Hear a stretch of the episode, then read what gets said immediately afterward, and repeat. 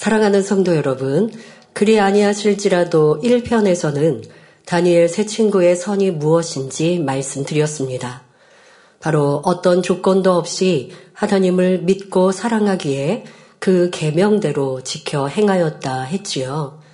하나님의 말씀, 우상에 절하지 말라 하신 명령을 지키기 위해 자신의 생명도 귀히 여기지 않았던 모습을 보았습니다. 그런데 이렇게 행하면서도 그러니까 내 생명까지도 계명을 지키는데 중요하게 여기지 않는 이러한 행함을 보이면서도 어떤 대가를 바라지 않으며 당연히 할 바라 여겼다는 것이죠. 이것이 바로 의인의 모습입니다. 하나님께서는 자신의 생명을 버리면서도 자기의 할 도리를 다하는 아름다운 선의 마음을 가진 이런 사람들을 통해 그분의 영광을 만방에 나타내실 수 있는 것입니다. 이렇게 하나님의 영광이 나타나서 하나님의 뜻들을 이룰 수 있는 것이지요. 그러면 왜 이런 사람들에게 하나님께서는 역사하실까요? 여러분이 한번 하나님의 입장이 되어 생각해 보십시오. 이들이 얼마나 사랑스럽습니까? 목숨이라도 걸고 하나님을 사랑하며 신앙을 지킨 자녀에게 하나님께서는 무엇이나 해주고 싶지 않겠습니까? 그러니 그들의 목숨을 어찌 안 구해 주시겠습니까? 지난 시간에 이어 조금의 망설임도 없이 죽음을 선택한 다니엘의 새 친구를 통해 하나님께서 어떻게 영광을 드러내셨는지 살펴보겠습니다. 왕의 회유와 협박에도 굴하지 않고 금신상에 절하지 않겠다 당당히 말하는 이들을 보며 왕은 심히 노하여 풀무불을 7배나 더 뜨겁게 하였고 새 친구를 결박하여 던졌습니다. 이때 그 불이 얼마나 뜨거웠던지 새 친구를 던진 용사는 불에 타 죽었지요. 성경에서는 용사라고 표현합니다. 그러니까 새 친구를 결박해서 던지는 누군가 필요하잖아요. 그런데 아무나 사용한 게 아니고요. 용사. 그, 왜냐하면 사람을 이렇게 던져야 되니까 뭐 힘도 필요하겠고 용사가 불에 던졌는데 그는 불 가까이 갔다가 타 죽었다는 거예요. 자, 그런데 신기한 일이 일어났습니다. 풀무불에 던져진 이는 결박된 세 명이지 않습니까? 다니엘의 새 친구. 그런데 풀무불 안에는 그 사실 그렇게 뜨거운 불이니까 이내 그 결박대 던져진 새 친구도 온데간데 없이 사라지든가 아니면 불 타고 있는 모습이 점점점 보여야 되겠는데 자 풀무불 안에 이상한 현상이 일어나고 있습니다. 결박되지 않은 사람 4명이 있는 것이 아닙니까? 거기에 네 번째 사람은 신의 아들과 같은 모양을 하고 있었습니다. 이에 놀란 왕은 다니엘서 3장 26절에 느부갓네살이 극렬히 타는 풀무 아구 가까이 가서 불러 가로되 지극히 높으신 하나님의 종 사드락 메삭 아벤느고야 나와서 이리로 오라 하였지요. 그래도 왕이 지혜롭지 않습니까? 이 상황을 목도하면서 상황 파악이 된 거예요. 아, 지금 다니엘의 새 친구들이 담대히 하나님이 나를 품을 가운데 구하실 수 있다. 왕이 내 생명에 죽고 살리는 권한이 있는 것이 아니라 하나님이 하신다 고백했는데 어, 풀무불에 던져줘서 그래? 너희가 그렇게 하나님을 믿어? 그런데 아니야. 내가 너희를 죽고 살릴 수 있어. 그런 권세가 왕인 나에게 있어. 하고 큰 소리 쳤던 왕이었으니 그래서 기분이 많이 상했거든요. 이 사드락과 메삭과 아벤누고가 담대히 하나님을 의지하고 왕의 명령에 순종하지 않을 때 화가 나서 보통 때보다도 풀무에 열기를 7배나 뜨겁게 했거든요.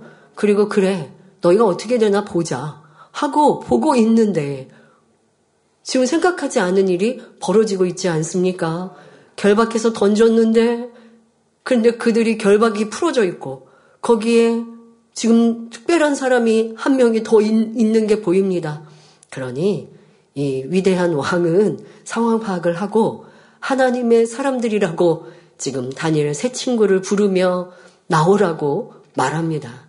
이에 사드락과 메삭과 아벤느고가 불 가운데서 걸어 나왔습니다. 그리고 다니엘서 3장 27절에 기록된 대로 불이 능히 그 몸을 해하지 못하였고 머리털도 그슬리지 아니하였고 고이 빛도 변하지 아니하였고 여기서 고이 빛이란 겉옷 옷의 이 빛깔 뭐뭐 뭐 전혀 타지 않았다는 것이죠. 불탄 냄새도 없었다 기록되어 있습니다. 그러자 이들을 풀무불에 던지게 했던 왕의 입에서 사드락과 메삭과 아벤드고의 하나님을 찬송할지로다. 그가 그 사자를 보내사 자기를 의뢰하고 그 몸을 버려서 왕의 명을 거역하고 그 하나님 밖에는 다른 신을 섬기지 아니하며 그에게 절하지 아니한 종들을 구원하셨도다 하며 하나님께 영광을 돌립니다. 이방 나라 왕의 입에서 말입니다.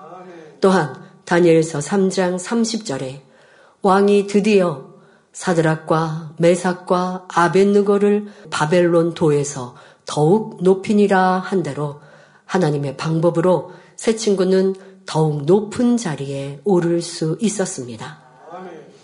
우리는 이런 놀랍고 기이한 일을 이루시는 하나님을 믿으며 지금도 우리의 삶에 이런 역사가 나타날 수 있음을 믿어야 합니다.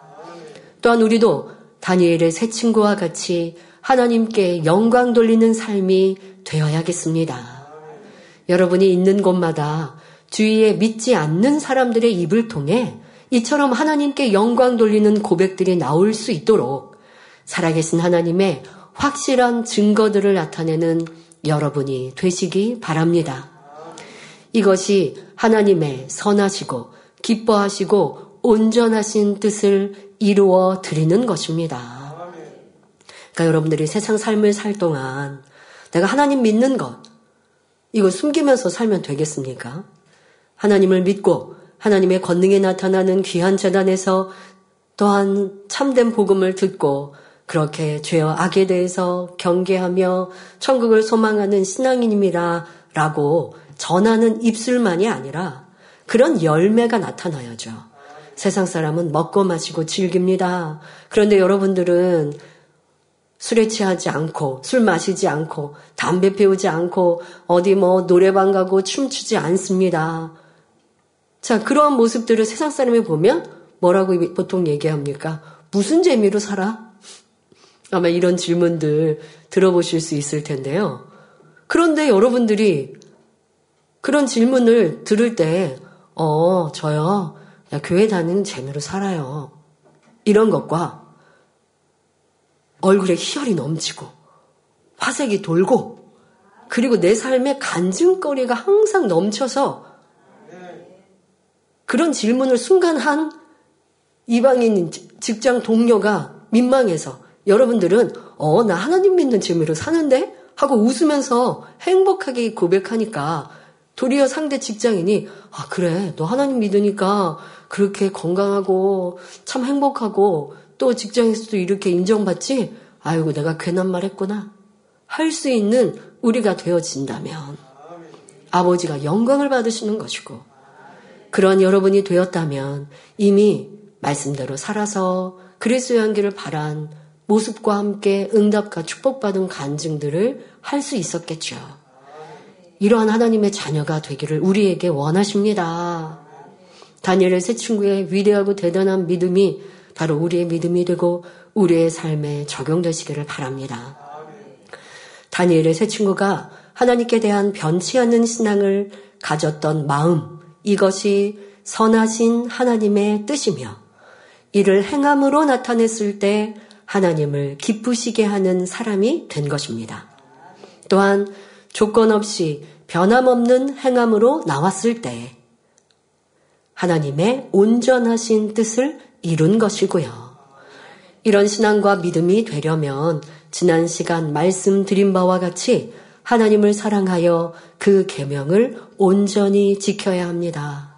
그럴 때 어떤 상황에서도 진리를 선택하며 빛 가운데 행하니 잠시는 오해를 받고 어려움을 겪을 수 있으나 결국 하나님께서 역사하시어 높이시고 인정받게 하시는 것입니다. 그런데 우리는 하나님 앞에 할 바를 다하지 못하면서 하나님께서 응답해 주시지 않는다고 당장 불평하고 원망하지 않았는가 살펴보아야 합니다. 설령 할 바를 어느 정도 했다 해도 그 행함이 끝까지 응답되어질 때까지 변하지 않았는가 돌아보아야 합니다. 만약 그런 중심이라면 어찌 하나님께서 응답해 주시지 않겠습니까? 더욱이 하나님 앞에 어떤 조건을 내걸고 나오신 분들이 있다면, 다시 말해, 축복받기 위해, 문제 해결받기 위해 이런 목적만을 가지고 나오셨거나, 내가 치료받고 응답받으면 하나님을 정말 믿겠다. 열심히 신앙생활 하겠다. 이런 조건적인 마음으로 나오신 분들이 있다면 이 시간 말씀을 통해 그런 조건적인 신앙을 철저히 깨뜨려야 할 것입니다. 나에게 유익이 오면, 축복이 오면, 치료받으면 하나님을 믿겠다고 하는 이런 조건에 의해서 하나님을 믿어서는 안 된다는 말입니다. 이런 사람은 조금만 응답이 늦어도 금세 불평하고 원망하며 돌아설 수 있는 사람이지요. 지금은 조건부가 있는 신앙이면 안 됩니다. 무조건적인 신앙, 하나님을 믿는 믿음으로 어떤 환경과 조건도 기쁨과 감사함으로 승리해야 합니다. 라고 또 타협하지 않는 신앙을 하나님이 기뻐하십니다. 라고 말씀드리고 있습니다. 그러면 우리가 하나님께 구하지 말라는 거, 그 말씀을 드리는 겁니까? 그게 조건부적인 신앙이 아닌 모습일까요? 아니요. 하나님은 우리가 합당한 마음이 되어 구하면 기뻐하시고 넘치도록 복 주시기를 원하시는 사랑의 하나님이십니다. 여러분들이 필요한 것을 구하는 것이 잘못됐고 그게 조, 조건부의 신앙이라는 말이 아니라 내가 구하였는데 응답 안 해주니까 낙심하고 믿음을 잃고 충만함이 식어지고 열심히 식어지고 라고 한다면 이것이 바로 조건부의 신앙이라는 거죠. 응답해 주셨으니까 충만하고 응답 안 해주시면 안 충만하고 삐지고 이게 조건부의 신앙이라는 거예요. 또 내가 계획하고 생각한 대로 되면 열심히 신앙생활 하지 마. 내가 계획하고 생각하고 바란 대로 되지 않으면 의심을 하거나 열심히 식어지거나 사랑이 식어졌다면 이 또한도 조건부적인 신앙이라는 것이죠. 이러한 것을 여러분들이 차이를 알아야 합니다. 하나님께 응답 주세요. 축복해 주세요 라고 구했다고 잘못됐다는 것이 아니고요. 구하였는데 내 생각처럼의 응답이 아니 되니 그때서 내가 변개했는가? 기도가 식어지고 뜨거움이 식어졌는가? 결단이 사라졌는가? 이것이 바로 변개하는 조건부의 신앙이었던 것입니다. 목자님께서 이 말씀을 전하시며 예전에 있었던 한 가지 일을 말씀해 주셨습니다. 어떤 학생의 아버지가 이 재단에서 놀라운 역사들이 일어나는 소문을 듣고 대학 진학을 앞둔 아들을 위해 우리 교회를 찾아왔습니다. 열심히 신앙생활하며 11조도 하고 감사 예물도 해 나갔지요. 그런데 막상 자녀가 시험을 보았는데 그만 대학에 떨어지고 말았습니다. 그러자 그 순간 아버지의 태도가 돌변해 버렸습니다. 그리고는 교회마저 떠나버렸지요. 내가 이렇게 하나님 앞에 열심 내었는데도 내 아들이 대학에 떨어졌다 라는 이유에서 말입니다. 이런 중심을 가진 사람에게 마음속 깊은 것까지 보시는 우리 하나님께서 어찌 축복을 주실 수 있었겠습니까? 어찌 하나님께서 이런 조건부적인 신앙과 충성에 응답해 주시겠냐는 말입니다. 어떤 조건과 이유 때문이 아니라 마음 중심에서 하나님을 사랑하여 구원해 주심에 감사하여 신앙생활하며 마음의 소원을 간구해 나갈 때에 하나님께서는 이런 자녀의 기도에 응답 주시는 것입니다. 우리는 조건부의 신앙이 아니라 다니엘의 새 친구의 믿음과 신앙을 이루어야 합니다. 이런 일은 없어야겠지만 혹여 치료받기 위해 작정하여 기도하였는데 치료받지 못하고 응답받고 축복받기 위해 예물을 심으며 간구하였는데 혹여 응답이 없더라도 그리 아니하실지라도 하나님을 원망하거나 불평하는 것이 아니라 끝까지 감사하며 하나님을 믿어드리는 모습이어야 합니다. 정말 이런 중심을 가진 분들이라면 어찌 하나님께서 보고만 계시겠습니까? 가장 합당한 때 더 크고 온전하게 치료해 주시고 응답하시며 영광 돌리게 하시지 않겠습니까? 그런데 응답받지 못한다 하더라도 치료해 주시는 그날까지 변개치 않고 이 재단에 남아 하나님께 매달리는 분이 몇 분이나 계실까요? 이 시간을 통해 모두가 그런 마음들이 되시기 바랍니다. 이 마음이 하나님 보시기에 선이며 이런 선의 마음이 있을 때 그의 행함을 통해 응답받는 것입니다. 그러니까 여러분 아버지 하나님이 우리에게 가장 받고자 하시는 것은 마음의 향, 그 선과 진리의 마음의 향을 이룬 이들이 행함으로 이룰 때 이것이 아버지의 기쁨이 되고 그 행함과 그 선의 향이 변함없이 온전할 때 아버지 하나님께서 온전하다라고 칭찬하시는 것입니다. 설령 여러분이 치료받지 못했다 하더라도 생명의 말씀을 통해 내가 죄인임을 깨닫고 하나님 앞에 통해 자복하여 죄의 담이 헐어지고 성령받아 구원받는 역사가 있다면 그 축복만으로도 평생을 감사하며 살아야 할 것은 너무나 당연한 것입니다. 영원한 불지옥에서 고통받을 수밖에 없는 사람이 영원한 행복이 있는 천국에 가게 되었는데 설령 지금 목숨을 거두어 가신들 무엇 때문에 감사하지 못하겠습니까? 이런 마음을 가지신 분들이라면 치료받지 못할 뿐 없을 것입니다. 사업터에 문제 있는 분들도 마찬가지이지요. 내가 이 문제만 해결받을 수 있다면 신앙생활 열심히 하고 하나님 앞에도 열심히 물질로 심어야지 이런 조건부적인 생각과 신앙을 가진 분이 있다면 먼저 그 조건적인 신앙부터 바꾸어야 합니다. 어떻게 바꿀까요? 앞서야 하는 것이 열심히 신앙생활 하는 것. 자, 이렇게 여러분들의 마음을 결심하고 또 심은 대로 거두리라 말씀하셨으니 이 말씀에 의지하여 믿음대로 심어 나가면 이런 사람에게 응답이 임하게 되는 것입니다. 그러니까 순서가 바로 서야 하는 것이에요. 그런데 자칫 잘못해서 축복 주시면 심을게요. 이런 조건부적인 신앙 안에는 아버지가 역사해 주시지 않는다고요. 내가 하나님을 사랑하여 열심히 심고 또 누군가가 불쌍하고 어려워서 구제하고 그런데 구제할 때는 내가 먹고 남은 것을 구제한다 할 수 없잖아요. 그러니 내가 먹을 것을 아껴서 먼저 구제하고 그렇게 기쁨으로 감사함으로 행하고 아버지 제가 더 크게 축복받아 마음껏 구제하고 선교하길 원합니다. 이렇게 기도하면 아버지 하나님이 기뻐하시고 넘치게 복 주시지 않겠습니까? 그런데 많은 사람들이 생각하죠. 아버지, 아버지 하나님이 제 삶을 아시잖아요. 제가 지금 구제할 군번이 아니지 않습니까? 제가 먹고 살기도 바쁜데. 아버지 하나님이 축복 주시면 그때 구제할게요. 라고 하는 생각이 있다면, 차마 이렇게 말은 못했겠지만, 기도는 못했겠지만, 그런 생각이 있다면, 그거는 시간이 흘러도 복받기가 어려운 것이죠.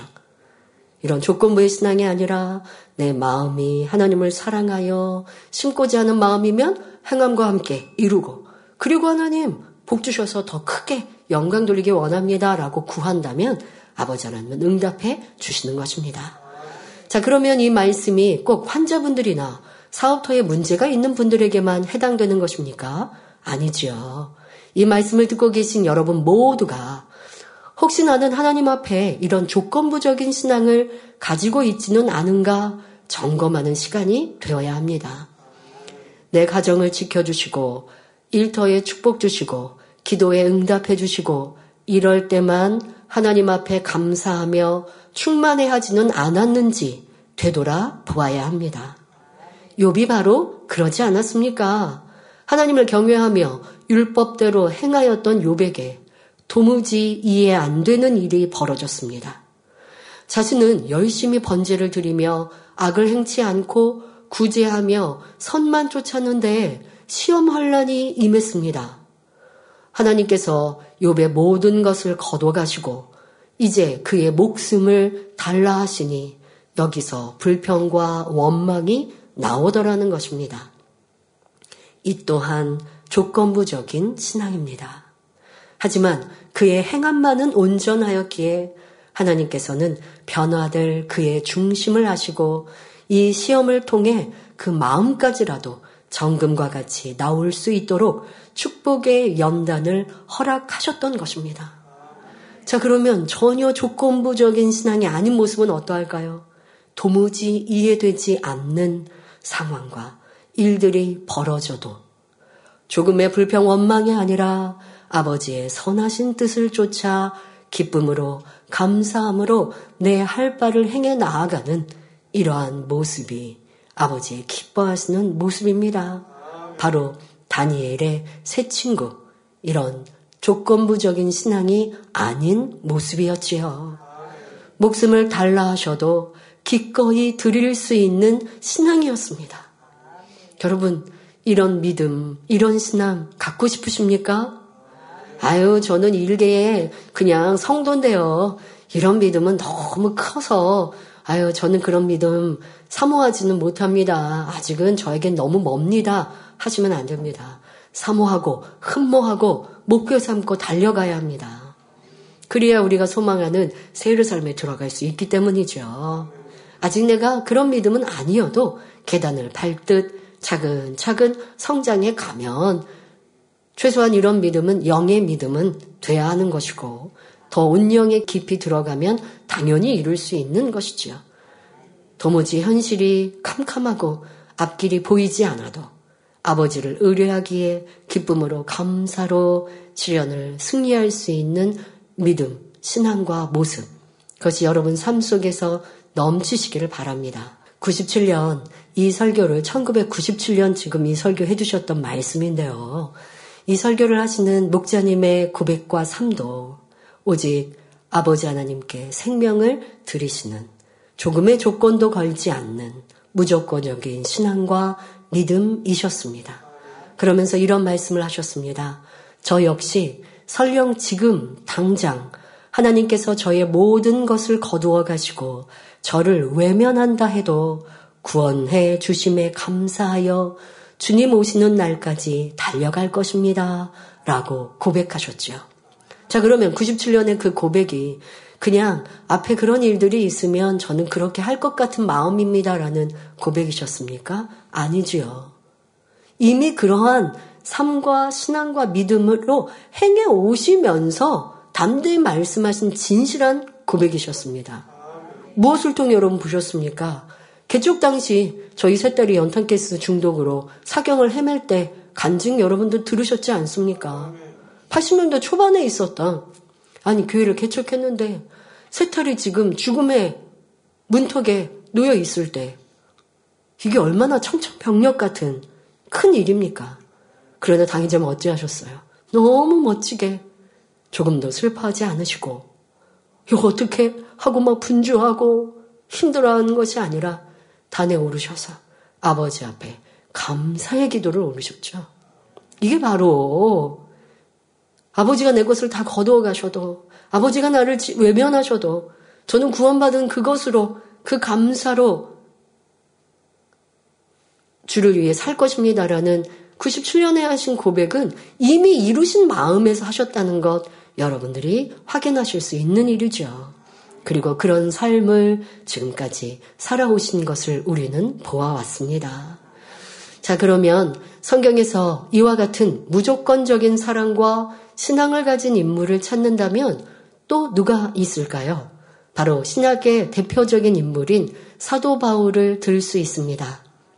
그는 하나님을 너무도 사랑하는 사람이었습니다. 그런데 예수님을 그리스도, 구세주라 인정하지는 않았지요. 그래서 앞장서서 예수 믿는 사람들을 핍박하였습니다. 그러던 그가 담에색 도상에서 주님의 음성을 들은 후로는 완전히 변한 것을 볼 수 있습니다. 이후로 죽는 날까지 한 번 받은 은혜를 간직하며 살았지요. 신앙을 지키는 변치 않는 중심이었던 것입니다. 그러니 죽을 줄 알면서도 하나님의 뜻이기에 어떤 만류도 다 뿌리치며 그 길을 가는 것을 볼 수 있습니다. 예루살렘으로 올라가면 무슨 일을 만날지 알지 못했을 뿐더러 성령께서도 각 성에서 결박과 환란이 그를 기다린다 했는데도 불구하고 사도 바울은 어떤 고백을 합니까? 사도행전 20장 24절에 나의 달려갈 길과 주 예수께 받은 사명 곧 하나님의 은혜의 복음 증거하는 일을 마치려 하면은 나의 생명을 조금도 귀한 것으로 여기지 아니하노라 했습니다. 환난과 핍박 그리고 생명의 위협이 오더라도 하나님의 복음을 위해서는 또 주님을 전하는 데 위해서는 결코 목숨까지도 아끼지 않겠다는 것이지요. 이러한 그의 변함없는 중심은 사도행전 21장에서도 찾아볼 수 있습니다. 사도 바울이 예루살렘으로 가는 길에 가이사레아에 있는 전도자 빌립의 집에 유하게 되었을 때의 일입니다. 아가보라 하는 한 선지자가 바울의 띠를 가져다가 자기 수족을 잡아매고는 성령이 말씀하시되 예루살렘에서 유대인들이 이같이 이띠 임자를 결박하여 이방인의 손에 넘겨주리라 성령의 감동으로 지금 앞에 되어질 일들을 말합니다. 이 말을 들은 그곳 사람들은 바울에게 예루살렘으로 올라가지 말 것을 권합니다. 그러나 이때도 사도 바울은 나는 주 예수의 이름을 위하여 결박 받을 뿐 아니라 예루살렘에서 죽을 것도 각오하였노라 담대히 말하였습니다. 자신에게 닥칠 불이익이나 괴로움 혹은 목숨이 아까워서 믿음이 흔들리거나 타협치 않았던 것입니다. 참으로 아름답지 않습니까? 사도 바울의 중심이 부럽지 않습니까? 하나님께서는 이런 중심을 아시고 그를 부르셔서 크게 사용하셨던 것입니다. 사도행전 9장 15절에 주님께서 가라 이 사람은 내 이름을 이방인과 임금들과 이스라엘 자손들 앞에 전하기 위하여 택한 나의 그릇이라 말씀하셨지요. 우리 성도님들도 이러한 중심만 되신다면 하나님께서 반드시 크게 들어 쓰십니다. 그런데 사도 바울은 이런 변함없는 중심과 더불어 다니엘의 새 친구와 같이 조건 없는 신앙을 가졌습니다. 사랑하는 목자님께서 이 말씀을 하시면서 우리 일꾼들 중 처음에 충만함과 기쁨을 잃고 어느 순간 불평하고 힘들어하며 끌려가듯 이렇게 신앙생활을 하고 계신 분은 안 계신지 살펴보라 말씀하셨습니다. 자, 그 당시에도 이런 말씀하셨는데요. 더더욱 여러분들이 교회 연단의 시간 내 신앙과 충성을 점검하셔야 되고 지금 나는 그래서 그렇게 충만하지 않게 신앙생활하고 첫사랑을 잃고 가다가 사명마저도 놓아버렸다면 이런 말씀이 내게 해당되는 것이죠. 자, 그런 분들은 바로 사도 바울과 자신을 한번 비교해 보아야 한다 하셨습니다. 고린도후서 11장 23절부터 27절에 보면 저희가 그리스도의 일꾼이냐 정신없는 말을 하거니와 나도 더욱 그러하도다. 내가 수고를 넘치도록 하고 옥에 갇히기도 더 많이 하고 매도 수없이 맞고 여러 번 죽을 뻔 하였으니 유대인들에게 40에 하나 감한 매를 다섯 번 맞았으며 세 번 태장으로 맞고 한 번 돌로 맞고 세 번 파선하는데 일주야를 기품에서 지냈으며 여러 번 여행의 강의 위험과 강도의 위험과 동족의 위험과 이방인의 위험과 시내의 위험과 광야의 위험과 바다의 위험과 거짓 형제 중의 위험을 당하고 또 수고하며 애쓰고 여러 번 자지 못하고 줄이며 목마르고 여러 번 굶고 춥고 헐벗었노라 사도 바울의 고백입니다. 사랑하는 성도 여러분, 이 고백 속에 나온 사도 바울의 고난보다 더한 고난을 받으시는 분은 아마 없으리라 생각됩니다. 그러면 이제는 그리스도의 일꾼이라 하는 여러분 중에 불평이 나올 수 없을 것입니다. 혹 마음이 변하여 돌아서는 일도 없어야 하지요. 주님 앞에 조건 없는 신앙인이 어떤 상황에서도 항상 기뻐하며 감사할 수 있어야 합니다.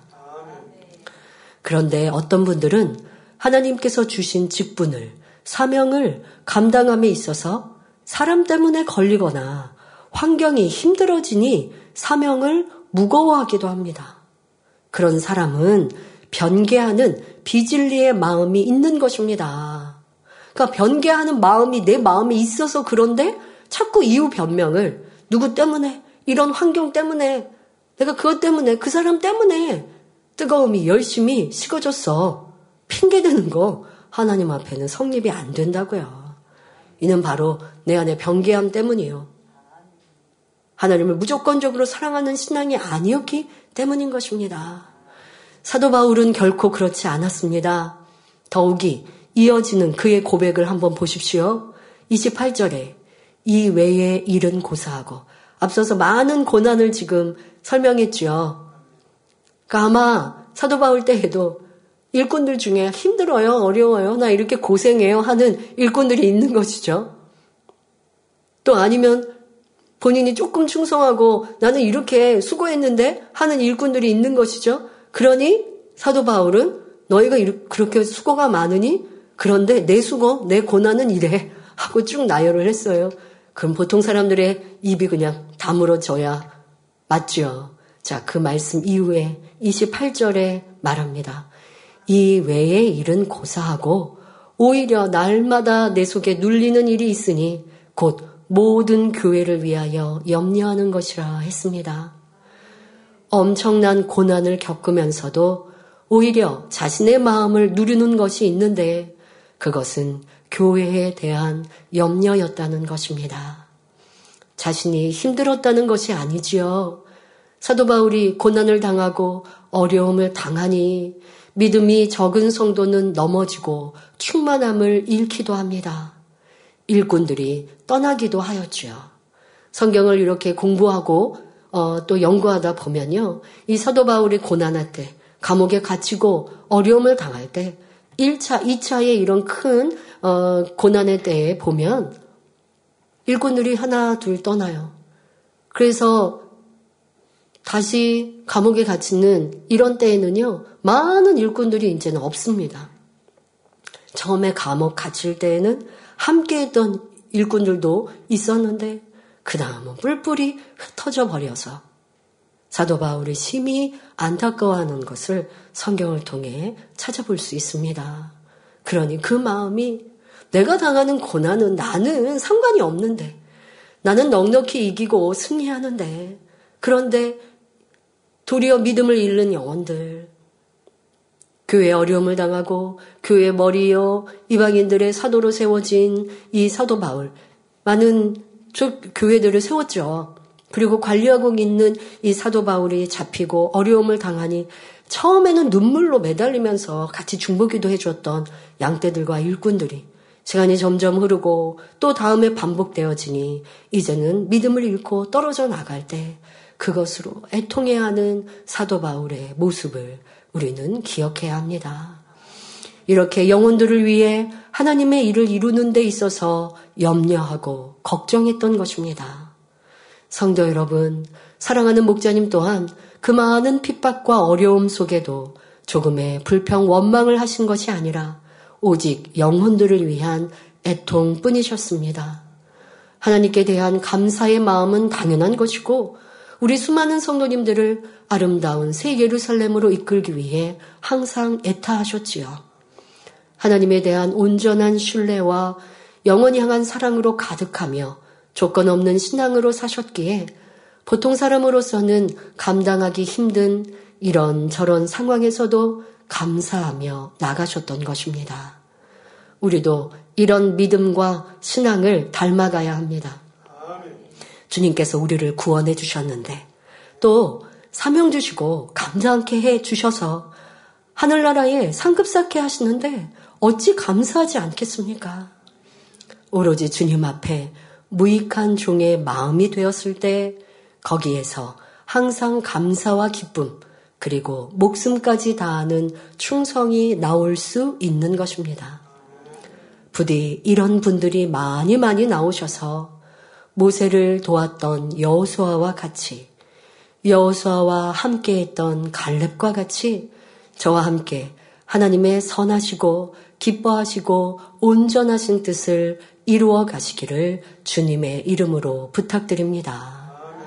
사랑하는 성도 여러분, 그런데 앞서 다니엘의 새 친구나 사도바울 같은 조건 없는 마음은 역사적인 인물 가운데서도 찾아볼 수 있습니다. 시간 관계상 여러분들이 잘 아시는 두 인물만 간단히 소개하자면 비록 소녀였지만 확고 부동한 결심과 나라를 향한 뜨거운 정한 마음이 있었기에 목숨을 바쳤던 유관순 열사가 있습니다. 그분 역시 기독교인이셨지요. 얼마나 멋진 모습입니까? 또 자신이 섬긴 나라를 위해 끝까지 변치 않고 목숨을 바쳐서라도 충성을 다한 정몽주가 있습니다. 아무리 좋은 조건으로 유혹해도 조건 없는 그의 고려에 대한 충성심은 이미 죽음을 각오한 것이었습니다. 바로 이처럼 그 중심이 바른 사람은 하나님과는 물론이고 사람 사이에도 또 나라에 대해서도 조건 없는 희생과 사랑, 행함이 나오는 것입니다. 그런데 사실 이렇게 하는 것이 당연한 것이어야 합니다. 못하는 사람이 잘못된 것이지요. 세상의 악에 물들어 있기 때문에 자기 유익을 구하는 마음이 가득하니 의리를 저버리고 배신하는 모습이 나오는 것입니다. 나라를 위한 충심, 은혜를 갚을 줄 아는 마음, 이런 행함은 마음에 선이 있을 때만 나올 수 있는 것이고, 그런 변함없는 선의 마음을 가질 때 하나님으로부터도 선하다 인정받을 수 있는 것입니다. 여러분, 내가 선을 행할 때에요. 사람들이 인정해주지 않는다고 낙심할 필요 없습니다. 내가 선을 행하는 건 당연하다 하셔야 돼요. 칭찬받으려고, 인정받으려고, 높임받으려고 선을 행하는 게 아니죠. 은혜를 내가 받은 것에 갚는 것. 내가 갚았는데요. 도리어 예전엔 그 사람이 나한테 은혜를 끼쳤어요. 그래서 나는 변함없이 그 은혜에 감사해요. 그런데 이제는 상대방이 나한테 잘해주지 않는 것 같아요. 그러니 이내 서운해야 할까요? 진정 선을 가진 사람은 우리 목자님이 그렇게 설명해 주셨죠. 한 번 받은 그 은혜로 인해서 내가 지금 잘 되었을 수도 있고 아니면 생명을 부지했을 수도 있고 뭐 어떠한 것들이 있는 간에 그때 한 번으로 내가 한 번 은혜 갚았으니까 세상 사람은 그렇게 계산하죠. 내가 은혜 받았는데 나도 은혜 갚았어. 그게 한 번이에요. 아니면 뭐 두 번이에요. 그러면 됐어. 라고 말하지만 세상의 계산은 그래야 합니까? 그러나 진정 선을 가진 사람은 내가 한 번 은혜를 갚아도 그것으로 은혜가 나의 삶에 남겨줘서 한 번이 한 번이 아니라 열 번도 되고 계속하여 유지하지 않습니까? 그러니까 천국에서는 그래요. 그래서 천국에서 상급이 크고 영화로운 것 중에 가장 큰 게 영원 구원에 있습니다. 왜요? 내가 전도했어요. 전도 받은 그 사람이요. 천국에 가면 한 번 나한테 전도한 사람에게 한 번 감사하지 않아요. 계속해서 감사해요. 변함없이 감사해요. 왜? 천국은 은혜를 저버리지 않으니까. 그런데 우리 목자님의 삶도 그래 하지 않으셨습니까? 둘째 누님으로부터 전도를 받으셨어요. 그래서 하나님의 재단에 가서 무릎을 꿇었을 때 성령의 불, 하나님의 치료의 역사로 단번에 7년의 병상에 그 고칠 수 없는 병을 치료받으셨죠. 그리고 나서 이제 신앙생활을 하시면서 그 긴 시간 변함없이 누님에 대해 감사하고 그 가족까지 돌보시는데 상대가 변하든 안 변하든 그거는 상관이 없는 거예요. 들어 내가 전도를 받아 구원 받았으니 그러니 이정순 권사님은 당회자님을 또 얼마나 또 사랑하십니까? 가족보다 더 사랑하시더라고요. 얼마나 끈끈한 그 아름다운 사랑을 볼 수 있었습니다. 여러분들이 은혜를 갚는 것, 선을 행하는 것은 어떠하셨는지, 내가 그 사람에 선을 행했는데 그 사람이 알아주지 않으니까, 내가 은혜를 받았던 사람에게 감사하고 이렇게 했는데 그 사람이 나중에는 나를 뭐 별로 귀히 여기지 않는 것 같으니까 나도 그냥 은혜의 마음을 잊어버릴까요? 이것은 참 아버지의 선이라 할 수 없는 것입니다. 그러니 우리가 단어는 같아도 하나님의서 풀이하는 내용과 세상에서 말하는 게 너무 달라요. 이러한 것들을 잘 알아 하나님 중심의 신앙생활하는 우리가 되어야겠습니다. 결론을 말씀드립니다. 사랑하는 성도 여러분, 이 시간은 다니엘의 새 친구 그리고 사도 바울을 통해 어떤 것이 하나님의 선하시고 기뻐하시고 온전하신 뜻인가 깨달아 보았습니다. 오늘 말씀은 우리 믿음의 사람 모두가 반드시 되짚어보고 돌아보아야 할 중요한 말씀입니다. 조건 없는 신앙, 언제나 감사와 기쁨이 넘치는 신앙, 하나님께서 나에게 무엇을 해주셔서가 아니라 영원한 사망에서 영원한 생명으로 건지신 그 사실 하나만으로도 평생을 감사할 수 있는 신앙. 이런 마음이 하나님의 선하신 뜻입니다. 그러면 그 선한 뜻을 품고만 있으면 될까요? 다니엘의 새 친구와 사도 바울은 그것을 행함으로 보였고 그것이 어떤 상황에서도 변하지 않았기에 하나님의 기뻐하시고 온전하신 뜻을 이루어 드릴 수 있었던 것입니다. 사람이 가장 중요하게 생각하는 이 생명, 목숨도 하나님을 주님을 위해 드릴 수 있는 이러한 최고의 사랑과 충성, 어떤 위협과 협박, 이러할지라도 상관없이 변함없이 하나님을 주님을 믿어드린 이런 모습을 기뻐하시고 온전하다 하시는 것이지요. 그리고 이런 이들을 통해 하나님의 영광이 드러납니다. 사도 바울은 얼마나 큰 권능으로 이방인의 사도가 되어 하나님께 영광 돌렸습니까? 사도행전 19장 12절에 심지어 사람들이 바울의 몸에서 손수건이나 앞치마를 가져다가 병든 사람에게 얹으면 그 병이 떠나고 악귀도 나가더라 기록되어 있습니다. 우리 주의종님들, 장로님들, 일꾼들도 하나님께서 사랑하시고 기뻐하시는 선을 이루면 우리를 통해 하나님의 영광을 크게 나타내신다는 것입니다.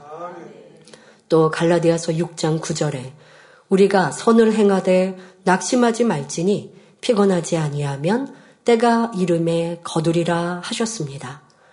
낙심하지 말지니 말씀하신 것처럼 여러분이 하나님의 선하신 뜻인 조건 없는 신앙으로 낙심하지 않고 끝까지 행해 나가면 때가 이름에 반드시 열매로 거두게 됩니다. 치료받기를 원하시는 분들, 물질에 축복받기 위해 갖가지 문제 해결받기 원하시는 분들은 이 말씀을 통해 내가 하나님 앞에 어떤 모습으로 나가야 응답받겠구나 온전히 깨닫는 시간이 되시길 바랍니다.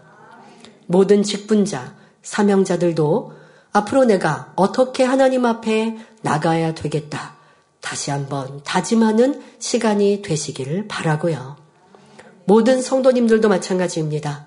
오늘 말씀의 제목인 그리 아니하실지라도 이 고백은 자칫 믿음이 없고 자신이 없어서 하는 고백으로 생각해서는 결코 안 됩니다. 이러한 고백은 하나님께 대한 온전한 사랑과 절대적인 신뢰, 그리고 변치 않는 믿음이 있을 때 할 수 있는 깊은 선의 고백인 것입니다.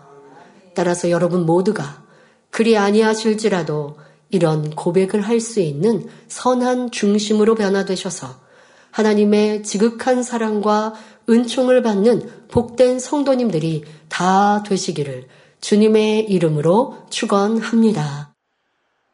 할렐루야 전능하신 사랑의 아버지 하나님 이 시간 기도 받는 모든 성도님들 위해 안수하여 주옵소서.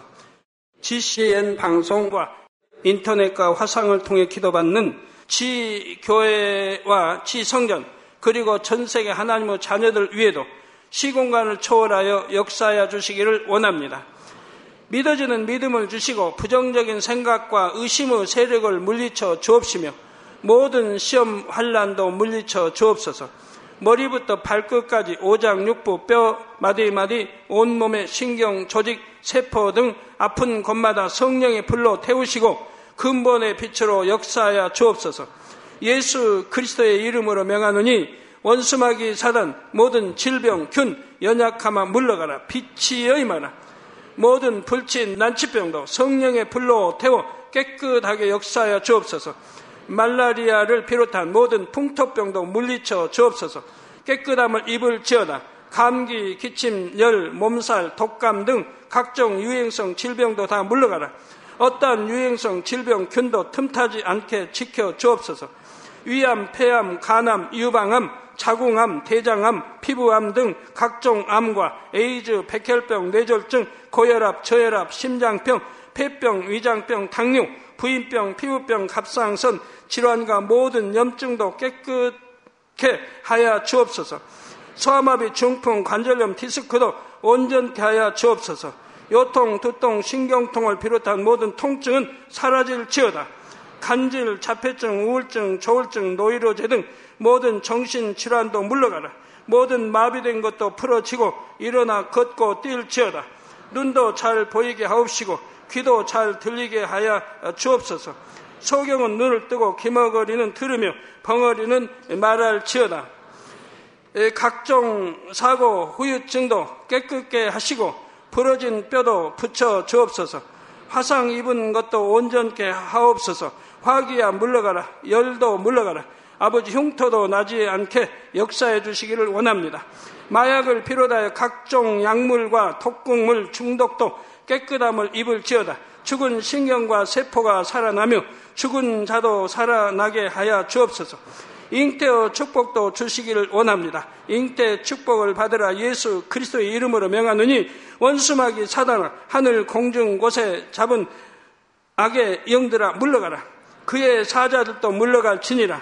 이 땅의 악한 영, 더러운 영, 거짓되고 간사한 영, 이간질하고 미혹하는 모든 어둠들은 물러가라. 모든 흉악의 결박을 풀고 어둠아 물러가라. 빛이 여 임하라. 아버지 하나님 부르짖어 기도할 수 있는 능력을 주시고 죄를 버리고 성결될 수 있는 능력을 주옵소서. 영혼이 잘됨같이 범사에 잘되게 하시고 가정의 복음화도 이루어 주시기를 원합니다. 한 주간도 모든 사고와 재앙으로부터 지켜주시고 불통이 없는 형통한 삶을 살 수 있도록 축복해 주옵소서. 성령의 불담으로 천군 천사와 주님의 불꽃 같은 눈동자로 모든 하나님의 자녀들과 가정, 일터, 사업터를 지켜주시기를 원합니다. 학생들에게 지와 명철을 더하시고 공부도 할 수 있는 뜨거운 마음과 열정도 더하여 주옵소서. 마음과 생각을 세상에 빼앗기지 않도록 지키시고 하나님을 뜨겁게 사랑하는 학생들로 축복하여 주옵소서.